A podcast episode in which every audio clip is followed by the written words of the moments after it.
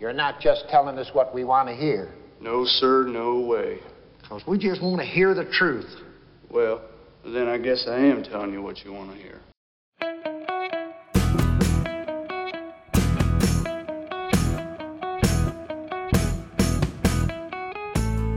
Good morning, good afternoon, and or good evening, and welcome to episode 7 of Dear Gluten Dude, where I answer one of the thousands of emails I've gotten over the years from the celiac community. Today we're talking about celiac disease and the work environment, and what you do when celiac has just kicked your ass.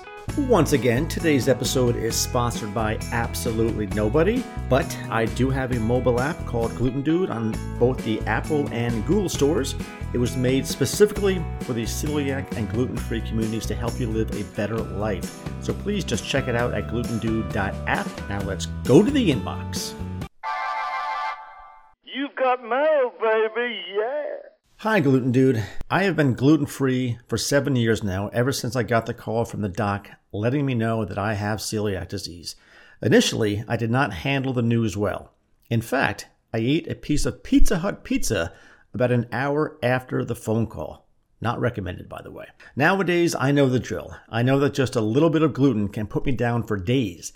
I also know that even though I've been gluten free for seven years, I still have a disease and it still impacts my body. There are days when I just have no energy. There are days when I'm curled up on the couch, unable to move because I was the victim of accidental cross contamination somewhere. I'm vigilant, but as you know, there's only so much a person can do. So, my question is this How do you deal with an office environment? How do you explain that, yes, following a gluten free diet pretty much keeps you healthy?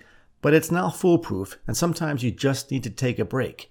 How do you explain that you're perfectly capable of doing your job, but that you can't work 60 plus hours a week? All right, first things first. If you're working 60 plus hours a week, I sincerely hope you are getting paid for 60 plus hours a week. I'm sick and tired of hearing stories of people breaking their backs for their employers and not getting what they deserve. Now, on to your celiac disease. I luckily have been working for myself for the last 16 years, and I've been working from home for the last 21 years. Especially early in my diagnosis, but even throughout the years, I have had stretches where I was comatose. I'd wake up in the morning, I'd feel good, I'd have a good couple hours, and then a wave of exhaustion would just hit me. Or I'd have to take a nap after lunch, or I have to crawl into bed by 6:30 or I couldn't get up in the morning. That is the nature of celiac disease for a lot of us. You have a very serious autoimmune disease. You don't owe your employers jack shit except for the time that you put in. And make that time count, by the way. But if you can give 40 hours of quality work per week, that's great. If you're expected to do more, of course, that's a personal choice. But you go to HR, assuming you have an HR department, and you say, listen, I'm working a lot of hours.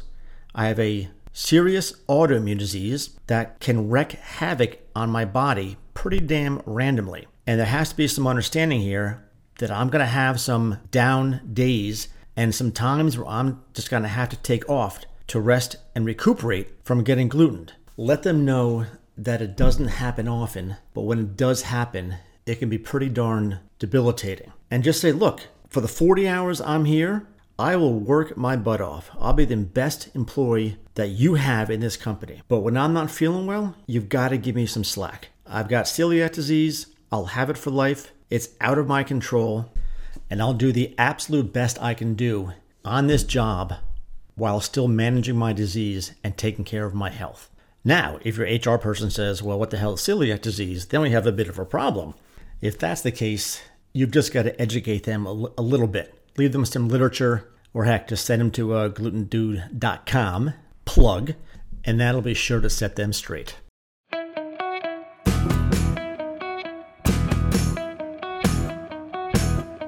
And That, my friends, wraps up episode 7 of Dear Gluten Dude. Any questions you'd like answered, just hit me up on my website, and I'm happy to help you out. And it may even become its own podcast episode. And please do not forget to check out my mobile app at glutendude.app. Till next time, my friends.